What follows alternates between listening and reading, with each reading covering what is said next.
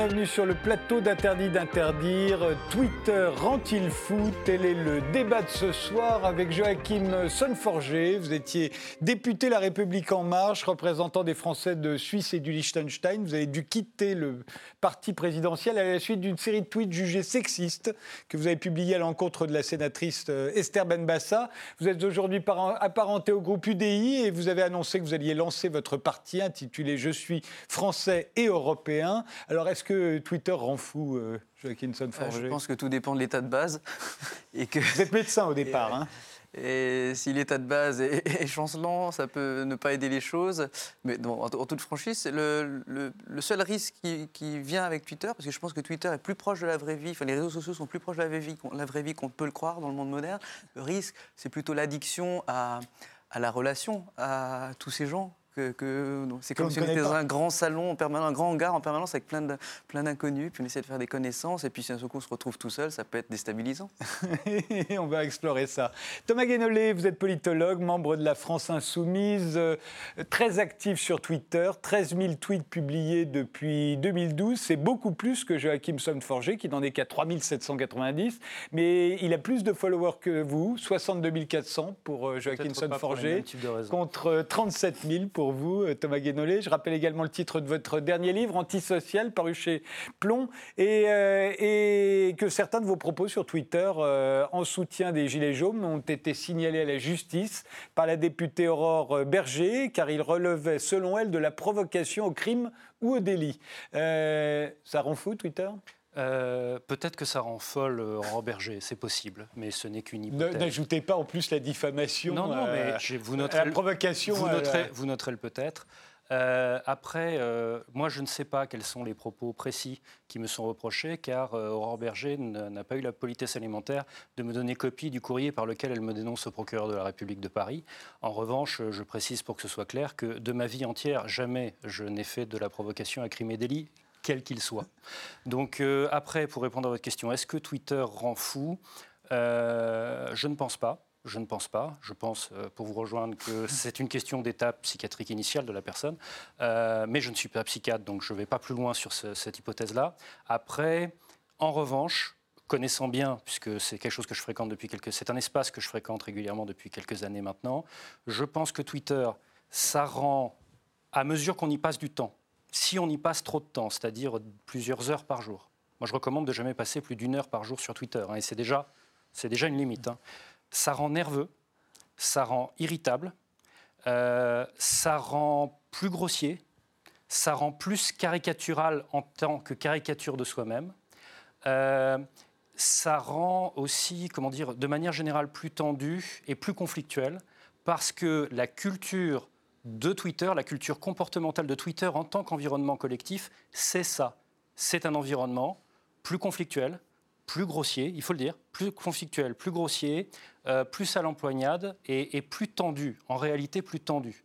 Donc je recommande quand on va sur Twitter d'y aller comme moi je fais de la plongée en apnée, euh, je vais sur Twitter comme je plonge en apnée, c'est-à-dire que c'est pour des insertions ponctuelles et puis après je n'y retourne plus de la journée. Odile Ambry, vous êtes présidente d'honneur de l'Internet Society France. Vous êtes experte en conseil et stratégie de communication. Depuis 18 ans, vous organisez des sessions de coaching et de média training à destination des élus, des dirigeants politiques ou des chefs d'entreprise. Vous êtes l'auteur du livre De la com à l'écosystème aux éditions Toxin et, euh, et de seulement 2800 tweets en 9 ans. C'est très moche. Et vous m'avez invité quand même. oui, mais je le prends très bien. Moi, c'est encore moins.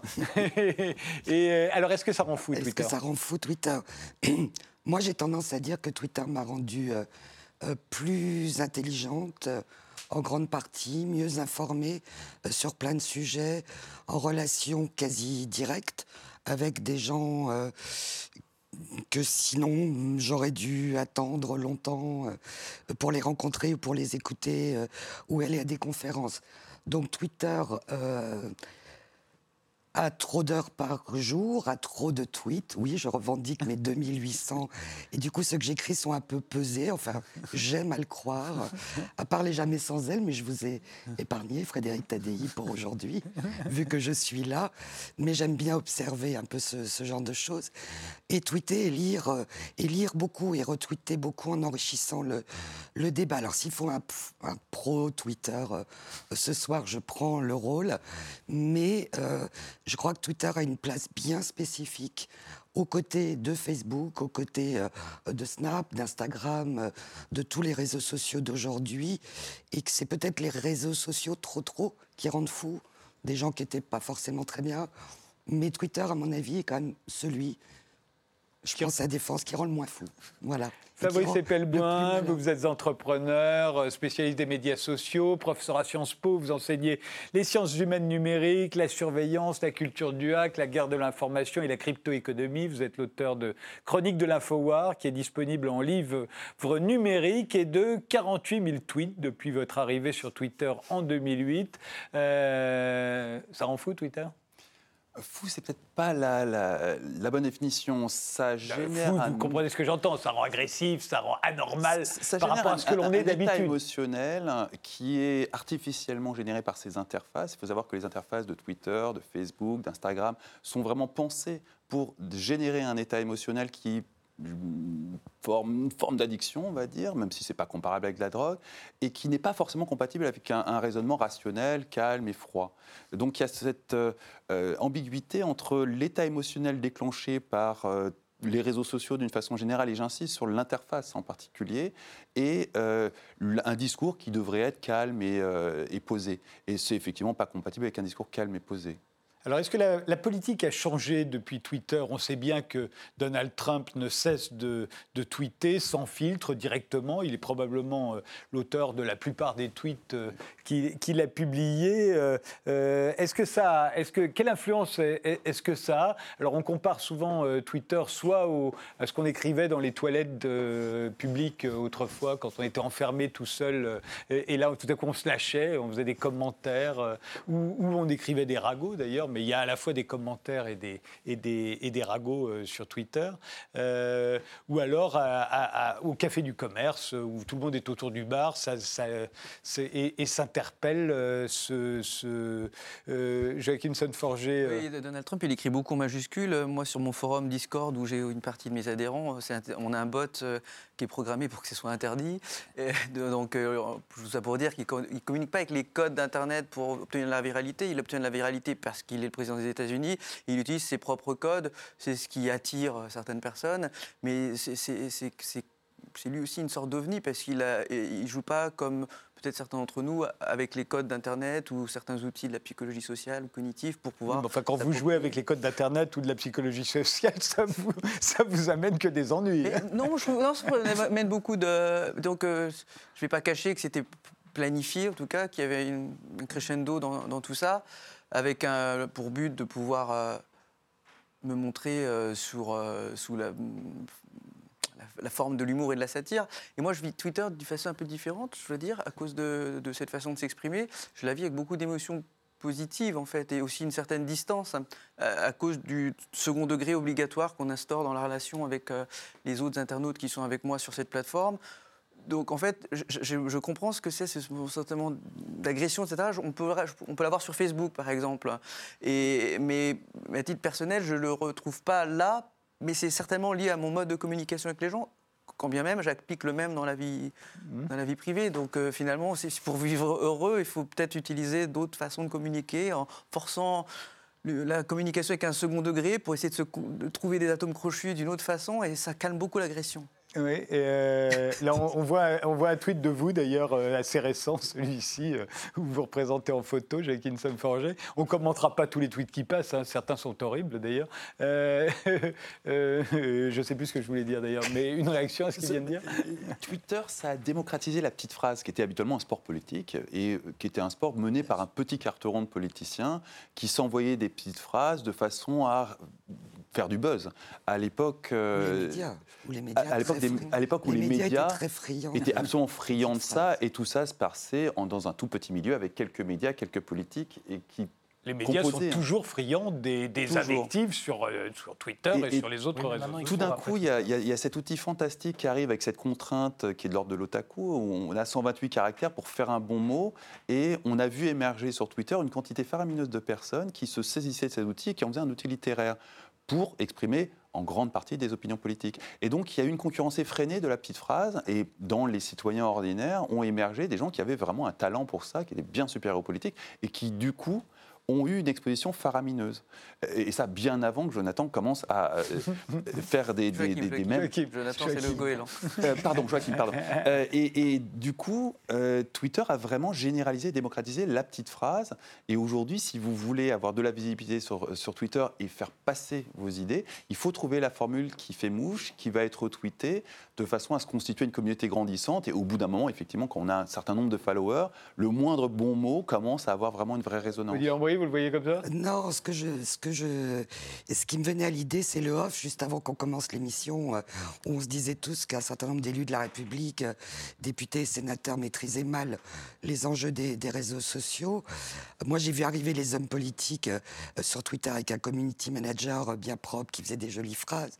Après, certains se sont lancés dans la, dans la bataille euh, avec quelques plantes retentissantes euh, et logiques. Et l'avantage des réseaux sociaux, c'est qu'on n'en veut pas trop aux gens quand On trouve ça même plutôt euh, agréable. Mais qu'aujourd'hui, encore, cette parole relativement ouverte, hors discours, euh, hors, euh, etc., qui pourrait être une parole de ma journée se passe comme ça, je fais ça, reste euh, limitée à, je ne vais pas les compter, à 30, euh, 40 personnes qui pardon, pour savent tweeter.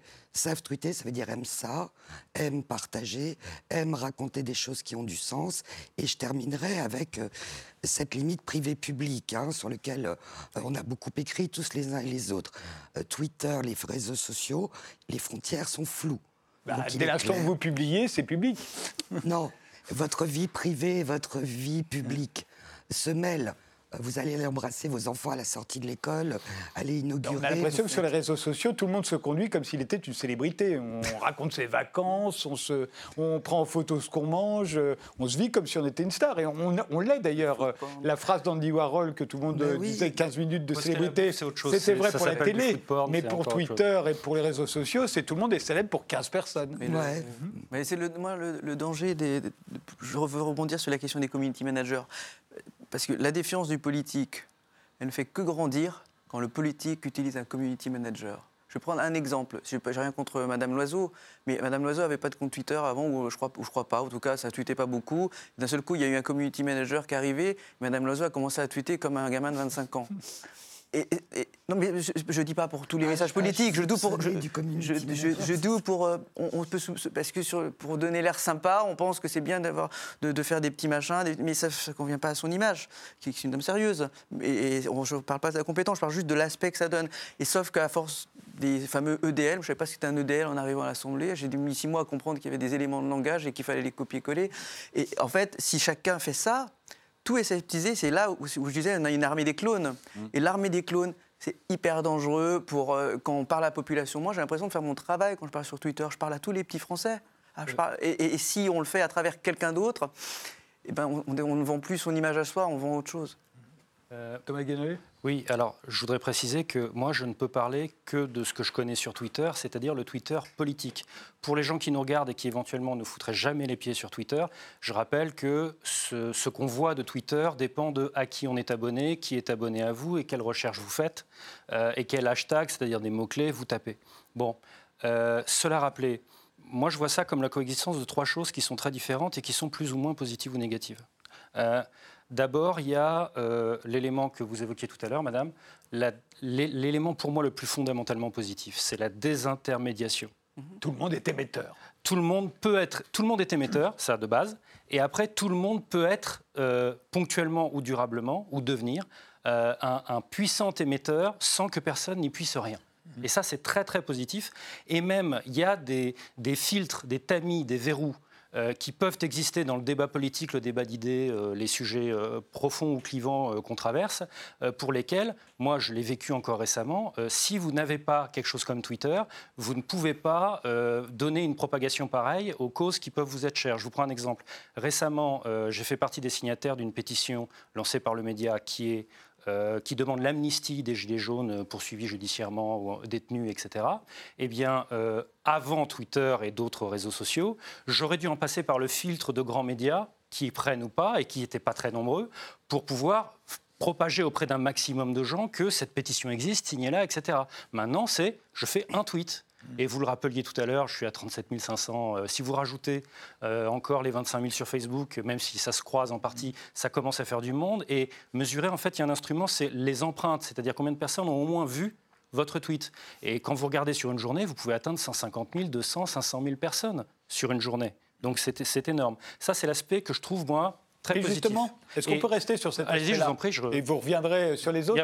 Parce qu'il y, a le fait qu'on est émetteur, c'est quelque chose qui est totalement révolutionnaire, tout le monde peut l'être. Mais en même temps, comme peu de gens ont des informations à donner, on imagine bien qu'il faut qu'ils s'y prennent autrement euh, pour attirer l'attention. Donc à ce moment-là, bah, la première, c'est s'indigner. Vous n'aimez pas Twitter Non, non, si, j'adore. Il y, a un truc qui est naturel sur Twitter, on s'indigne. On peut s'indigner de tout et de n'importe quoi, mais en s'indignant, on a l'impression d'être dans une posture héroïque. On peut approuver aussi. Il y a une vidéo approuver, récemment. mais c'est moins valorisant. S'aligner, c'est mieux. L'indignation, ça a été beaucoup, ça beaucoup étudié. En fait, le, truc est extrêmement important parce qu'il y a des gens qui étudient ça très sérieusement. Et en fait, l'indignation morale, enfin, déclenche, le déclenchement d'un outrage moral et la réponse en, face, qui est la grandiloquence morale, ça vient pourquoi? Parce que dans la vraie vie, normalement, vous n'avez pas beaucoup de transgressions de l'ordre moral. Il y a un mec qui grille le feu rouge, qui vous passe dans la, dans la file, bref. Et puis, vous n'avez pas de raison de vous indigner publiquement parce qu'il n'y a personne pour constater que vous êtes un type vachement moral parce que vous indigner. Alors que sur la sphère Twitter, le, but du jeu, c'est d'avoir des gens qui attirent l'attention en faisant des choses qui transgressent la norme, et en face, des gens qui vont montrer Attendons, euh, moi, vous, vous, êtes un gros sexiste, je me désolidarise de vous, et comme, je fais Gilles Legendre là. Mais du coup, vous voyez, le but, c'est d'avoir une posture de grandiloquence morale, et vous pouvez jouer avec ça. Enfin, il y a des gens qui savent jouer avec ça, parce qu'en général, face à cette grandiloquence morale, vous avez une autre ordre de gens qui arrivent, et qui, eux, souvent utilisent des outils encore plus violents que les premiers, par exemple du racisme contre de l'homophobie, ça, lâche le délire. Mais c'est des choses qui sont connues, des réactions qu'on peut attendre. Quand je les ai attendues. Et puis, la seule moyen, dans ce cas-là, c'est vous devez noyer le poisson. Moi, je l'ai noyé, j'avais gardé. C'est pas spécifique à Twitter. C'est pas spécifique à Twitter, les réseaux sociaux. C'est les réseaux sociaux. les réseaux sociaux. Je... Et puisque j'ai décidé de prendre cette posture de défense de Twitter qui se porte pas si mal, ah c'est un lieu où je trouve il se passe des débats plus intéressants. Vous parliez de, de façon de faire de la politique. Je pense qu'il y a une forme de citoyenneté politique qui peut s'exprimer euh, sur Twitter. Oui, évidemment, il y a tout le reste. Mais euh, quand un hashtag se lance euh, sur un événement, le fameux mot-clé, vous pouvez le suivre. Vous avez des informations qui vous tombent. Regardez les journalistes qui travaillent sur les deux temps. Qui, qui travaille, je crois que c'est un journaliste de Libération qui travaille en ce moment sur les Gilets jaunes, sur deux temps. Très court, voilà. Merci Fabrice, sur, le, sur de l'immédiateté. Et par ailleurs, il écrit plus longuement, il analyse, il fait d'autres choses euh, sur son média. Mm. Là, on est sur de l'info. Parce que le temps, c'est important. Le temps, c'est de Twitter, c'est le temps de tout de suite. La com s'en sert beaucoup pour l'événementiel, la politique aussi, les journalistes aussi sur la justice. Ça a changé la façon de suivre un procès, etc. Twitter. C'est même d'ailleurs à l'occasion de la comparution de Dominique Strauss-Kahn euh, euh, aux États-Unis que Twitter a éclaté en France. Euh, jusque-là, il y avait relativement peu de gens qui étaient sur Twitter, et puis là, tout à coup, et tout le monde s'y est mis parce qu'on a vu que ceux qui était sur Twitter en savait plus que le correspondant de France Télévisions ou TF1 qui était devant le palais de justice. Il le savait plus vite. Oui, il le savait plus vite. Et Fabrice Epelboin sur cet aspect euh, Je voudrais revenir sur le, côté armé des clones, parce que c'est vraiment l'une des confrontations entre les réseaux sociaux et le monde politique. Mhm. Euh, avant les réseaux sociaux, avoir des éléments de langage était la norme en politique. Et effectivement, on avait une répétition d'un même message à travers une multitude de chaînes de télévision, mais pas à travers un million d'émetteurs. Et on, a, à mon sens, atteint un paroxysme avec la campagne d'Emmanuel Macron, où il y a eu une forte opération de recrutement de euh, ce qui a constitué un embryon de parti politique, La République en marche, et on a appelé ces gens-là à utiliser les réseaux sociaux pour rediffuser la parole du président, enfin du futur président. Et ça a donné vraiment, pour le coup, une, une véritable armée des clones. Moi, j'ai mon père qui euh, s'est impliqué dans cette campagne, euh, qui est quelqu'un qui a euh, deux doctorats et qui est dans Internet depuis les années 70, qui comprend parfaitement ces choses-là, qui a un compte Twitter même avant moi. et je l'ai vu durant toute la campagne copier-coller du message et se faire troller par ses enfants, alors que c'était vraiment quelqu'un qui était capable de développer ses propres arguments, de défendre ses propres idées, de les aligner avec celui du programme de la République en marche et de réellement animer sa petite communauté, mais pas du tout. On, on les a vraiment utilisés comme des relais dans un mass média. On a utilisé les réseaux sociaux pour avoir un effet mass média. Ça a marché, mais c'est fondamentalement pas très malin comme façon d'utiliser les, réseaux sociaux et ça a donné cette impression de clone. Et on a cette impression de clone généralisée dans le monde politique, d'où l'OVNI que vous constituez, en, justement refusant cette règle-là. Mais en dehors de ça, le, le discours politique passé à la moulinette euh, des médias sociaux donne une impression de déshumanisation complète. Et ça fait partie du problème auquel on se confronte aujourd'hui. Je voudrais rebondir là-dessus parce que pour, pour l'avoir vécu, pour l'avoir subi en fait en tant que cible, si vous voulez, de, trolling, d'attaque, etc., euh, ça va encore plus loin que des gens qui répètent tous les mêmes éléments de langage. Et je voudrais que les gens qui nous regardent soient conscients de ce problème-là. Il y a quelque chose que j'ai surnommé à un moment les robots Macron. Euh, c'est parce que quand j'étais plus jeune, j'ai passé euh, des années sur les choses qui s'appellent euh, les, jeux massifs multijoueurs en ligne. Et sur le, dans ces jeux-là, il y avait des forums et puis il y avait des, espaces de jeux, des plateaux sur Internet où vous pouvez jouer. Et le problème récurrent de ces jeux, c'est le déséquilibre qui est créé par le fait qu'il y a un même joueur qui va décider d'avoir, alors qu'il n'y a qu'un personnage autorisé, il va en avoir 5, 10, 15, 20, etc. Et donc j'ai gardé de ça, moi, certains réflexes euh, qui sont comment vous les repérez? Et à ma grande surprise, ça m'a énormément servi sur Twitter, notamment quand j'étais chroniqueur chez Bourdin. Assez rapidement, je me suis rendu compte que ce qu'on appelait la fachosphère, c'était pour l'essentiel ce qu'on appelle des multi, c'est-à-dire des multicomptes, parce que je repérais systématiquement les mêmes trois mots de vocabulaire et que surtout ils se connectaient tous à la même heure enfin dans la même euh, Donc, une heure. La même Donc c'était là où les mêmes personnes, avec éventuellement des trucs automatisés pour charger comme des mules, mm. ou une war room, mais à mon avis une combinaison des deux. Et euh, dans le cas des, de ce que j'ai appelé les robots Macron, ça a été confirmé depuis par une enquête de Marianne, où ils ont publié quelque chose où on découvre que derrière un certain nombre de comptes qui sont tous sous pseudonyme et qui sont massivement dans un le soutien dithyrambique à Emmanuel Macron, quoi qu'il fasse, quoi qu'il dise, et deux l'attaque très virulente, généralement directement sur l'attaque personnelle et sur voire sur l'insulte euh, envers les gens qui sont critiques sur Twitter envers Emmanuel Macron, dont moi donc en l'occurrence, euh, que derrière ça vous avez une poignée de, personnes bossant en cabinet, de jeunes bossant en cabinet ministériel et d'assistants parlementaires, mais une poignée, hein, ayant chacun une dizaine voire une vingtaine de comptes. Est-ce que ça n'est pas la même chose dans tous les partis Non, non, je, je, vous le dis, je, vous dis juste que, non, je peux dire pour, la, pour le réseau numérique de la France insoumise que ça fonctionne pas comme ça. C'est à l'écrasante majorité des vrais comptes euh, qui ont tendance à dire beaucoup la même chose, mais, mais avec un vocabulaire différent, notez-le bien, et pas aux mêmes heures. Et donc là, en l'occurrence, les robots Macron, donc il faut vous rendre compte, l'armée de clones c'est, euh, si on pense au clone de Star Wars avec euh, les robots, même si l'épisode 2 est, à mon avis, une, une, bouse, une bouse absolue, si c'est ça qu'on a en tête, dans ce cas-là, effectivement, il y a littéralement des armées de clones qui existent sur Twitter. on aborde le, sujet de l'astroturfing. Pardon d'avoir bitché sur l'art et la manière. c'est la spécialité de Fabrice. Voilà, c'est l'art et la manière de créer des phénomènes sociaux de toutes pièces de façon à générer des effets d'entraînement ou à manipuler l'opinion publique sur Internet. Et alors, euh, il y a une multitude de techniques dont effectivement euh, ce qu'on nomme généralement des botnets Twitter, c'est-à-dire une multitude de comptes contrôlés de façon centralisée. Euh, aujourd'hui, il y a deux botnets Twitter qui sont gros comme un nez au milieu de la figure euh, dans le paysage politique français, qui sont La République En Marche et Les Républicains, mais il y en a probablement d'autres. Il y a d'autres pratiques, je pense à, la France Insoumise, où là, on a énormément de militants qui créent un, faux profil de faux militants République En Marche, de façon à le faire déraper. sur Discord, on a plein de traces. Ah et, et, qui, justement, incarne l'ennemi de façon non seulement à galvaniser son propre camp contre l'ennemi abject, hein, mais aussi à faire déraper le camp adverse qui ne va pas nécessairement être choqué par des propos qui vont légitimement choquer des gens de la France insoumise. Et ce petit jeu est utilisé aussi bien par, alors en l'occurrence dans la France insoumise, je n'ai vu que du grassroots, c'est-à-dire des initiatives individuelles et absolument rien de centralisé, en tout cas jusqu'à aujourd'hui, alors que dans d'autres parties, c'est clairement des stratégies. Et puis dans les, fameuses interventions de pays étrangers, dans, euh, que beaucoup de pays, pas là, que la Russie pratique, c'est un sport pratiquée de façon systématique, incarner l'adversaire de façon à faire dériver l'adversaire vers des extrêmes. C'est comme ça qu'on a radicalisé tout le paysage politique. Les interventions sont, et en plus les interventions étrangères sont parfois fantasmées. L'essentiel des, disons que moi, des, les trolls, entre guillemets, je les connais bien, puisque je, euh, je, suis sorti de Twitter et j'ai des vrais gens derrière, avec une coordination, une war room euh, décentralisée, en tout cas virtualisée, et une, une, organisation. Je, je comparerais plutôt qu'on ait une sorte de groupe de une sorte de groupe de samouraïs à la Musashi euh, derrière, avec une stratégie différente pour faire face à l'armée des clones. C'est-à-dire qu'on a développé des trucs. Il y a des choses où moi je m'inspire de ma connaissance de la stratégie en arts martiaux, par exemple, où, on maintient de l'ordre public, par exemple. Si vous avez euh, des, manifestants sur les Champs-Élysées, par exemple, vous leur faites face, vous les prenez en tenaille, qu'ils n'ont pas de façon de s'échapper. Là, ils deviennent fous, les types. Donc si vous voulez échapper à un, conflit comme ça, vous devez avoir des allées parallèles euh, où, les gens peuvent passer, ou peuvent sortir. C'est vrai, parler à des CRS, ils, connaissent le truc. C'est comme ça qu'il faut faire.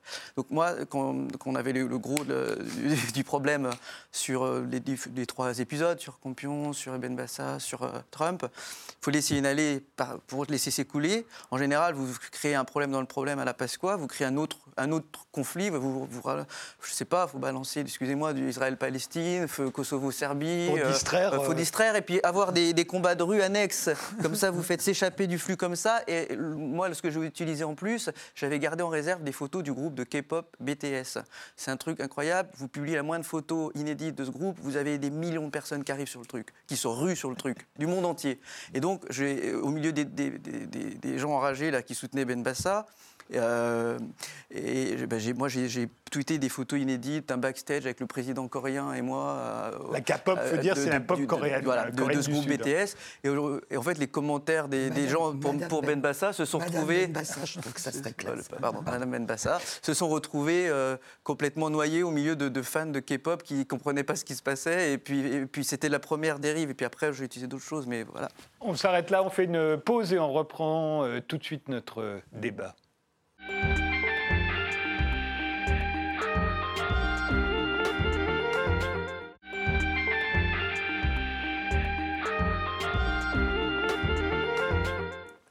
Twitter euh, rend-il fou? C'est le débat de ce soir avec Joaquin euh, Sodforger, avec euh, Thomas Guénolé, Odile Ambry et Fabrice Epelboin. Alors c'est vrai que parfois on a l'impression que Twitter est devenu l'antichambre de la guerre civile, menaces, injures, insultes, complotisme, fantasmes. on a droit à tout quand on va sur Twitter. Pas partout, évidemment, il y a encore des gens qui gardent, qui gardent leur raison, mais on a l'impression qu'il y a une espèce d'épidémie, que ça peut même euh, contaminer les uns et les autres, et vous avez expliqué pourquoi. Pourquoi, quand on entre dans ce, sur ce ring-là, on est pris par les règles euh, qui règnent depuis longtemps. Euh, Cécile, pardon, Odile Odile vous, vous qui défendez Twitter, comment expliquez-vous par ailleurs cette tentation, cette fièvre qui peut, euh, qui peut monter sur Twitter euh, quand on y va, même ne serait-ce qu'en tant que spectateur alors, c'est oh, oh, la, question du spectateur sur, euh, sur Twitter est une mauvaise question. Le, principe du réseau, pas la vôtre, mais la façon dont les gens se disent, je vais aller observer. Twitter est un lieu d'observation, certes. Je trouve que certains journalistes ou observateurs devraient y passer un peu plus de temps euh, plutôt que de dire euh, mon, chauffeur de taxi euh, ou sur le marché on m'a dit que ou ah ben moi j'ai parlé avec des gilets jaunes hein. moi j'en ai j'ai parlé avec des bravo formidable donc du coup je pense que donc j'aimerais bien que certains aient puisé dans les réseaux sociaux de l'info du témoignage une certaine vision qui est aussi bonne que celle du chauffeur de taxi ou des trois gilets jaunes avec qui j'ai discuté cette semaine. Passons. Donc je maintiens là-dessus. L'autre, l'autre, l'autre chose, c'est que, pardon les garçons, mais l'affaire MeToo, euh, l'affaire Jamais sans elle, euh, qui est mon, petit hashtag à moi que j'aime bien, euh, Jamais sans elle, ça a été monté sur Twitter. Jamais sans elle a changé plein de plateaux, de télé, d'événements, de tout ce que vous voulez. Je n'ai pas compté le nombre de caractères, mais c'est tout petit. Et croyez-moi euh, qu'il y a plein d'endroits maintenant où il est impossible d'avoir un débat avec six mecs, costard cravate dans une salle. avec un hashtag sur Twitter et quatre mecs qui, avec les amis, sont réunis et sont dit tiens, ça suffit, qu'est-ce qu'on fait? On fait ça. MeToo, je ne veux pas ouvrir les portes d'un débat avec euh, des côtés débat. nauséabonds, des côtés euh, super chouettes, des côtés tristes, des côtés euh, et maintenant, etc. C'est pas le sujet, mais n'empêche que c'est Twitter. Pourquoi? À mon sens, parce que Twitter, on écrit. Alors, on écrit des bons mots, on écrit des trucs, mais on écrit. À part lui qui fait plein de photos, mais euh, il adore ça. Mais grosso modo, c'est encore longtemps après un média de, de l'écrit. Pourquoi? Parce que euh, Twitter, moi, ce que j'aime bien aussi, c'est ce côté un peu de transparence. Tout de suite, vous voyez, vous voulez savoir ce qu'il a dit il y a un mois, vous voulez savoir ce qui c'est vrai euh, qu'il y a deux ans il faisait tel boulot, vous voulez savoir s'il a bien publié ce bouquin. Twitter. Twitter. Vous cherchez à savoir euh, qui est, alors tout le monde ici est super connu avec plein de followers, euh, qui est le monsieur derrière la caméra. Vous avez son nom, il a un fil Twitter, vous savez. Et donc on peut, d'une certaine manière, on se cache derrière des bots, des fakes, des tout ce que vous voulez, mais d'une autre manière, on est aussi là tel qu'on est. Vous dites, vous êtes en train de dire qu'on peut aussi surveiller tout le monde. Mm, oui, mais tout, tout le monde surveille tout le On monde. surveille tout le monde, mon cher. Ça, je ne dis pas qu'on peut. Mais je dis que j'aimerais bien, au-delà de cette surveillance qui existe et qu'on connaît, j'aimerais bien que le grand débat qui commence, euh, tous ces débats qui reposent sur euh, on m'a dit, euh, ma cousine vit en province, euh, euh, j'ai une amie qui a une maison de campagne, c'est insupportable. Ouais, Allez ouais, sur Twitter. C'est- le même problème du politique qui ne fait pas assez confiance à la science. En fait, simplement, il ne fait pas, premièrement, confiance assez au, à la statistique, parce que euh, le biais d'avoir vu deux occurrences, ça n'en fait pas une règle. Mais ça, c'est ce côté, mon histoire est valable parce que je l'ai vu moi. C'est extrêmement dangereux. Parce que le problème pour un décideur public, c'est que si vous fonctionnez avec ce type de, raisonnement qu'a fait du commerce, c'est grave parce que vous essayez d'appliquer des règles pour la population générale. Donc dans ce cas-là, il vaut mieux faire confiance aux chiffres. Au moins, si l'impression est empirique, au moins qu'elles sont empiriques sur un grand, grand nombre d'occurrences.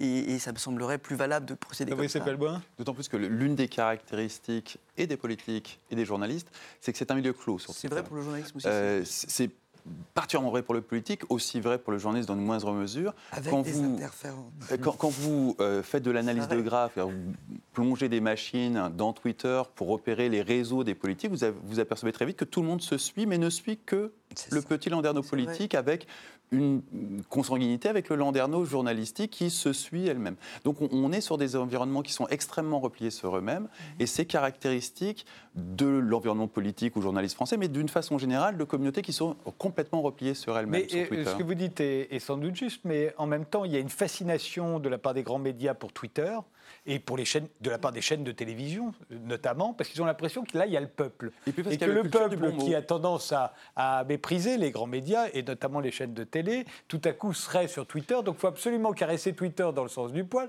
Si Twitter nous dit que l'émission est bien, c'est bien. S'ils nous disent que l'émission n'est pas terrible, s'ils sont pas nombreux à tweeter, c'est que c'est pas bon. Euh, y a, là, tout à coup, on a l'impression que c'est quoi les gens qui tweetent sur une émission de télé? En général, c'est quelques milliers de personnes. C'est très peu par rapport à l'audience de l'émission de télé. Et pourtant, c'est sur, Pardon, euh, mais- surinvesti. Mais- malgré Twitter tout- fonctionne avec très peu d'émetteurs en réalité. Euh, Mais, malgré tout, contenus. ça, ça- ça trahit aussi un, un des biais du, journalisme contemporain, comme une autre. hein. qui est d'aller chercher un témoignage qui correspond à ce qu'on a envie de dire. Et sur Twitter, on peut trouver tout ce qu'on veut. Ouais. Donc, euh, en termes éditorial, de construction éditoriale, on a de façon assez répétée un, un programme qui consiste à dire regardez ce que pense le peuple, hein, avec une sélection que j'ai fait moi, journaliste, qui dit qui fait dire au peuple ce que j'ai envie qu'il dise. Et ça, c'est le mode de traitement privilégié des Gilets jaunes aujourd'hui. hein. Euh, et ça donne quand même une distorsion phénoménale. Phénoménale entre la réalité de l'expression populaire et ce qui est transcrit par les médias, à travers un processus de sélection qui est systématique sur Twitter et qui aujourd'hui arrive à son paroxysme sur un phénomène très complexe, Gilets jaunes, que personne ne s'est donné le temps d'analyser, notamment en termes de réseaux sociaux, et qui, qui- qui a été storytellé depuis maintenant euh, un mois, et- plus d'un mois et demi, à travers une sélection de certains épisodes et pas d'autres. Mais Euh, Thomas de ça, Oui, là-dessus, pardon. Euh, le, je pense qu'il y a une porte d'entrée pour comprendre ça sur ce que vous disiez à l'instant, c'est-à-dire le- la boucle entre les, les grands médias et Twitter. Euh, ça prend des proportions qui se. en fait, effectivement, il y a une sociologie de l'entre-soi entre des, journalistes et éditorialistes plutôt parisiens, grands médias, et euh, des, un certain nombre de têtes d'affiches euh, politiques qui se sont transposées telles quelles, et on le voit si on fait un mapping de qui suit qui, qui commande qui, etc. Ils se sont transposés numériquement telles quelles sur Twitter. Mmh. Et ça donne une boucle extrêmement malsaine que moi je surnomme Versailles c'est-à-dire, ça me fait penser au film ridicule, vous savez, il y a quelques années. C'est-à-dire le que film de Patrice oui, voilà, c'est ça, un film ridicule. C'est ça, c'est le, c'est le, c'est les bons mots. C'est on est, on arrive dans ce microcosme-là Twitter, celui-là qui est une petite portion de Twitter, qui tourne en boucle, qui est, qui est observé avec un regard plus extérieur par d'autres tweetos qui s'intéressent à, la politique sur Twitter. Et donc là, pour moi, c'est la version moderne de la cour de Versailles dans son aspect le plus malsain, le bon mot, le est-ce qu'un tel est bien en cours, est-ce qu'un tel... Mais sauf que là, c'est le nombre de retweets, etc. etc. Donc ça, c'est, ça, c'est juste le, le premier aspect. Avec un aspect tellement ridicule que, en l'occurrence, vous vous retrouvez avec telle personne va provoquer un clash sur Twitter, il va y avoir une avalanche de réactions, arrive le papier, euh, euh, en ligne sur tel ou tel média pour faire du clic en, revenant, sur, toutes les, controverses, et puis on va faire venir qui des experts, qui des gens qui sont venus dans le précédent papier pour réagir au papier qui faisait la compile des tweets réagissant au tweet initial. Donc on est vraiment dans la bulle. Le, je, commentaire. Excusez-moi, je, termine. Oui, je termine juste sur, sur là-dessus. Après, il y a un autre élément qu'il faut, à mon avis, surtout pas négliger, c'est l'explication par le modèle économique. Euh, les médias sont de plus en les grands médias sont de plus en plus des contenus page web euh, donc contenu en ligne. Et l'un des principaux leviers pour pouvoir faire du clic, c'est-à-dire des recettes publicitaires, c'est le retweet. Ce n'est pas le seul, mais c'est l'un des principaux. Et donc, il est très important pour eux euh, de, de, monitorer où ils en sont sur Twitter pour faire un maximum de. Mais pour terminer sur une note positive, j'abonde dans votre sens par rapport au hashtag MeToo, mais j'ajouterais même Vous aussi pas tellement faire autrement, vrai. Non, non, mais c'est pas. J'étais déjà, j'étais déjà féministe avant, donc j'ai pas de problème avec ça. Mais euh, je, vous, je, voulais juste citer un autre exemple très récent là. Euh, il a fallu des mois de montée en puissance du hashtag violence policière pour qu'on finisse par avoir dans les grands médias le fait d'en parler. Et pourquoi ils n'en parlaient pas? C'était encore un problème de modèle économique. Un certain nombre de grands médias sont tributaires de leurs sources police pour être nourris en faits divers, quelque chose qui fait beaucoup de clics et beaucoup d'audience. Et donc, s'ils commencent à faire des papiers à charge, ou en tout cas critiques, sur ce que fait la police de telle ou telle manière, du jour au lendemain, moi je l'ai vécu sur RMC, euh, embargo sur les sources et vous n'avez plus de faits divers.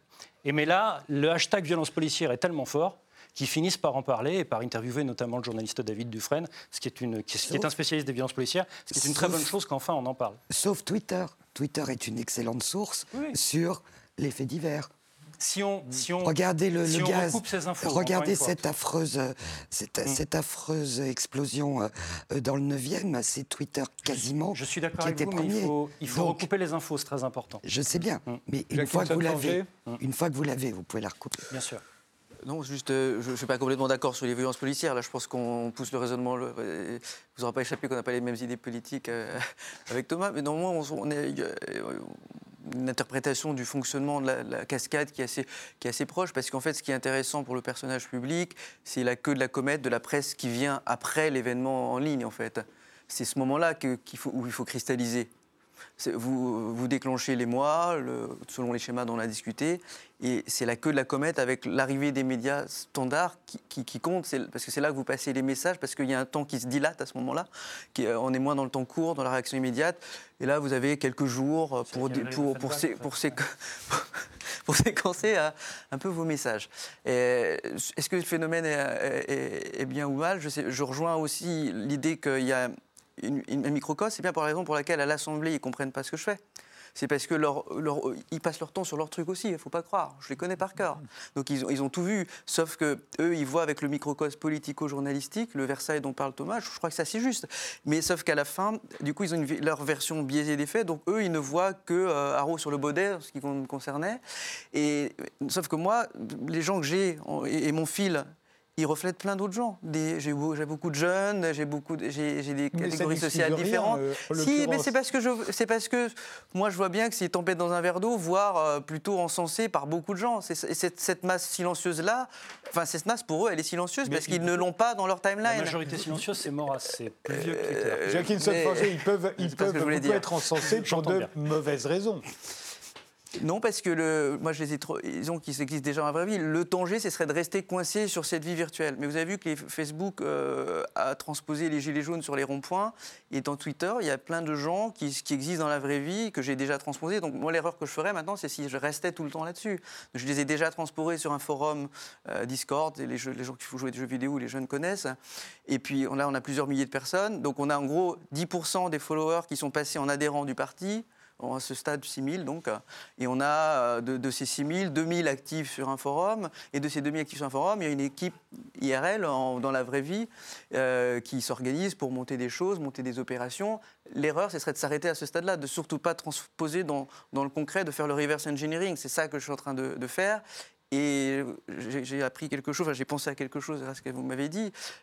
Il faut que j'élargisse encore les cercles. Et j'utilise le fait d'avoir été toujours un peu versatile, d'avoir fait différentes choses pour aller p- tweeter des contenus nouveaux. C'est ce que je vais essayer de faire. euh, C'est une très bonne idée. Je- dans je dans les- crois dans mes domaines de passion, le pour aller de- attirer d'autres Le communautés. terme de versatile est extrêmement intéressant parce que euh, quand vous dites de l'entre-soi, j'en doute pas, vous l'avez étudié de plus près, beaucoup plus près que, que moi. Bah, j'étais Euh, dedans. je pense. hein, J'étais dedans, en fait. je ne dénonce pas. Je suis Je suis contre. un défroqué. Je le tweeterai en revanche.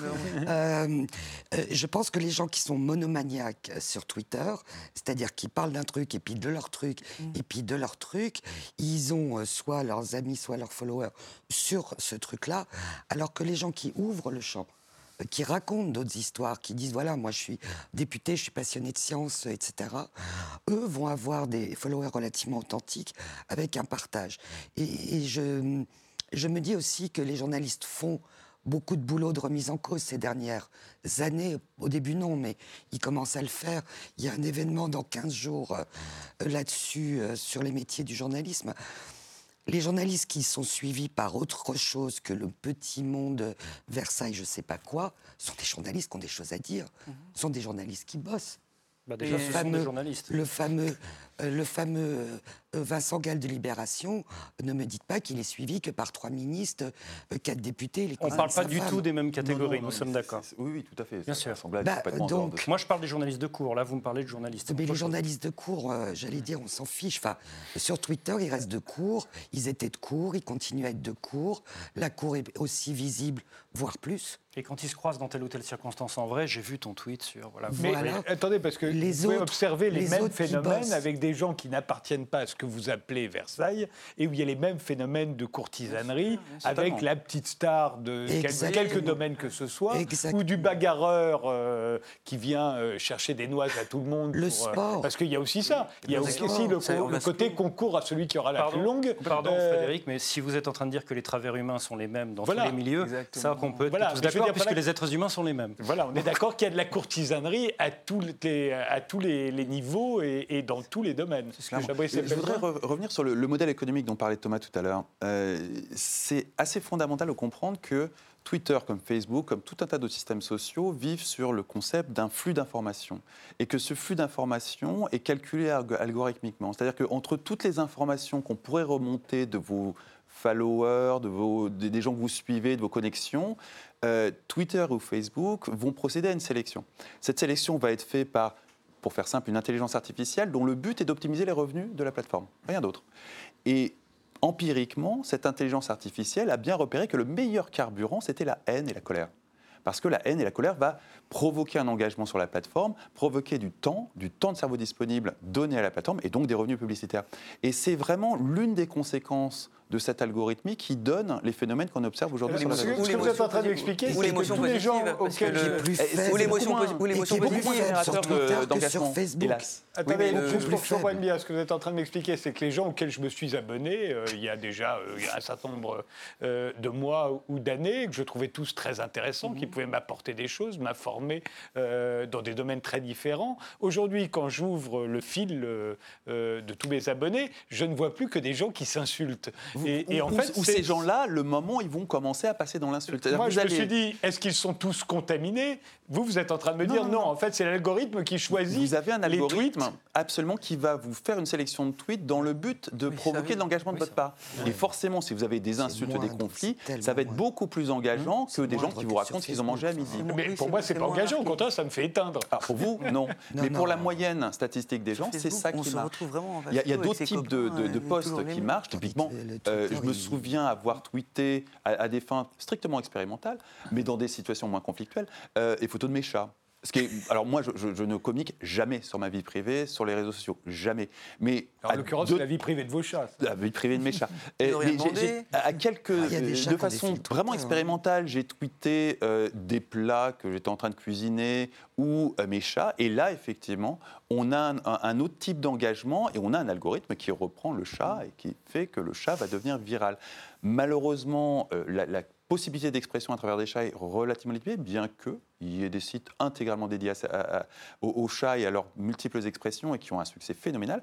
Et ce qui marche le mieux, c'est le conflit. Et le, conflit est vraiment le carburant de base et de Facebook et de Twitter. D'où cette impression de folie collective qui n'est en fait, encore une fois, qu'une sélection méticuleuse d'un un extrait qui est destiné à provoquer une réaction en face, exactement comme on traite l'information. Sauf qu'il y a les acteurs volontaires de cette Oui, folie Évidemment, collective. évidemment. Quand vous je connaissez les le connais- système, vous pouvez tricher Et avec. ceux-là, je, je les connais bien parce que c'est les- c'est- c'est- ben, derrière- ce sont des jeunes Français derrière des comptes des fois anonymes ou, ou humoristiques, mais qui parfois vont vont loin, hein, parce que des fois ils vont, ils vont loin parce qu'ils jouent le jeu de la, de, de- de- de la haine contagieuse, voire ils, ils la déclenchent à certains escients. Je sais que leur cible favorite, et ben, je m'excuse, hein, mais leur cible favorite, ce sont euh, ce qu'ils appellent les social justice warriors, que ce soit pour euh, les fameux SJWs, que ce soit pour euh, contre un certain type de féminisme, on va dire, ou, d'autres choses, contre, le, contre les fake mates, par exemple, contre l'homopathie.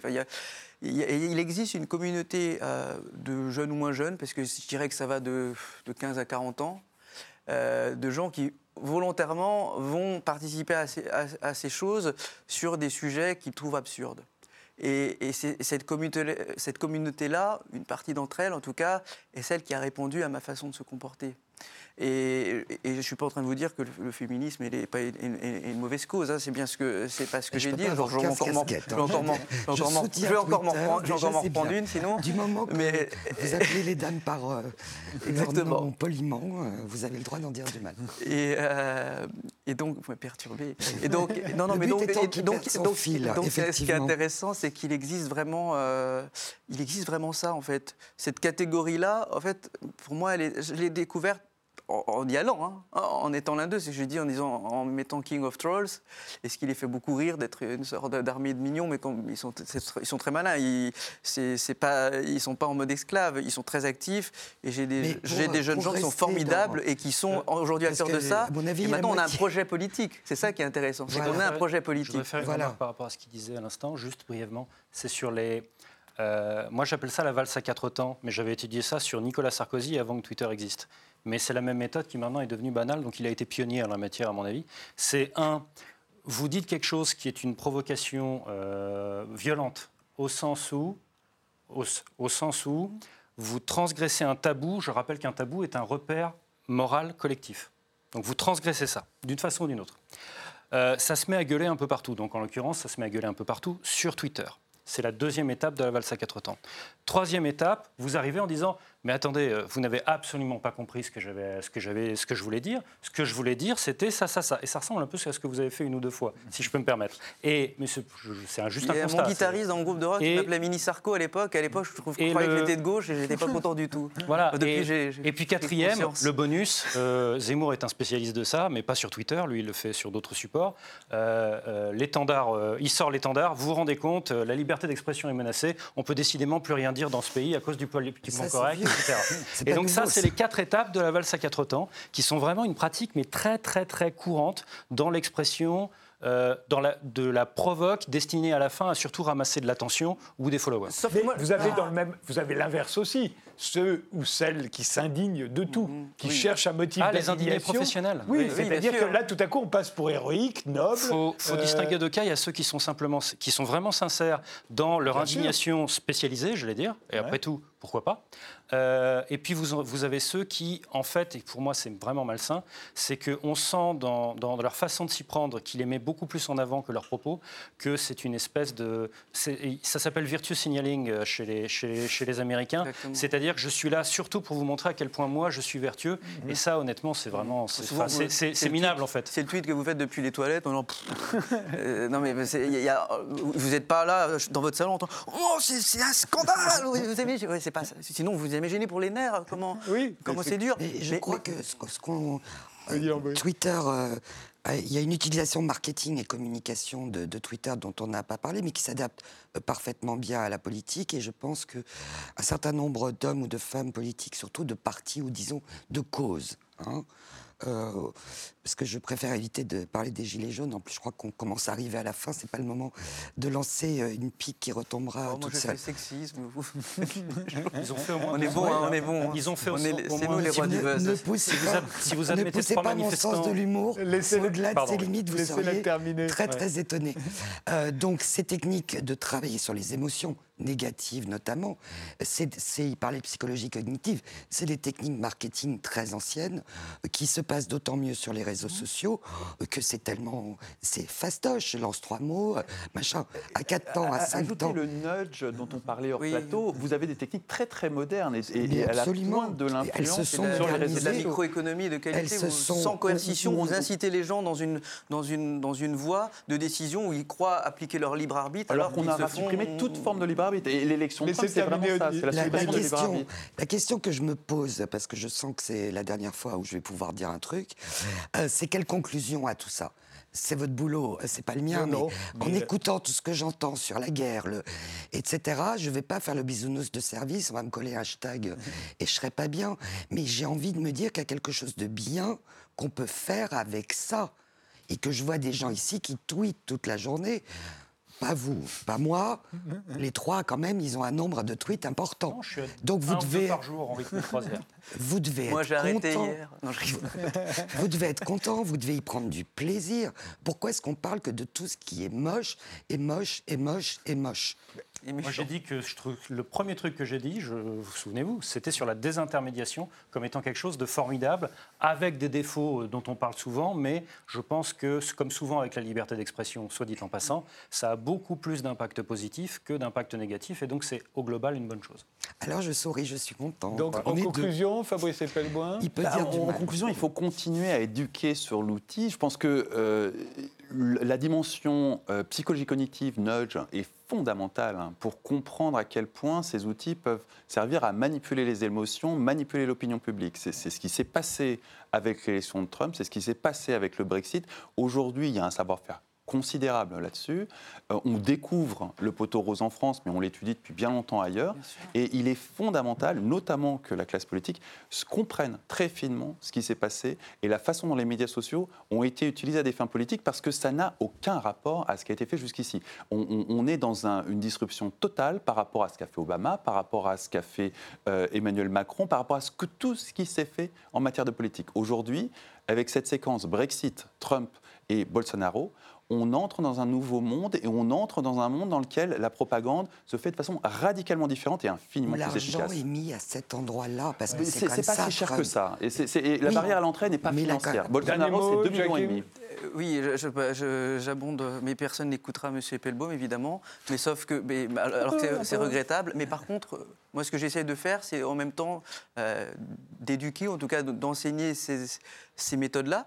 Je ne le garde pas égoïsant pour moi. C'est pour ça que j'ai ces images, euh, ce qu'on appelle en sciences cognitives les images bistables. Vous pouvez voir, vous savez, un lapin ou un canard, mon signe blanc-rouge. Certains voulaient voir white power. Moi, je ne crois pas du tout. Ça ne ressemble pas à un V, à un W, comme ça, vous voyez.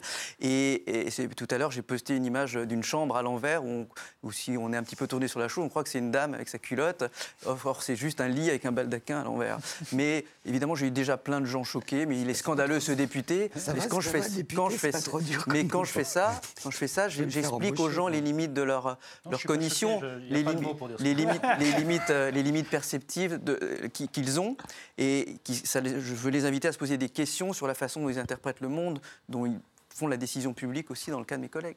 Il reste 7 secondes, vite. Non, moi c'est bon. Euh, J'ai Eh dit ben, tout à l'heure ce que j'avais à dire hein, sur le fait que Merci. c'est globalement positif. Merci tous les quatre d'avoir participé à ce débat. Euh, merci de nous avoir suivis jusqu'ici. Vous pouvez tweeter. Euh, et on se retrouve au prochain numéro.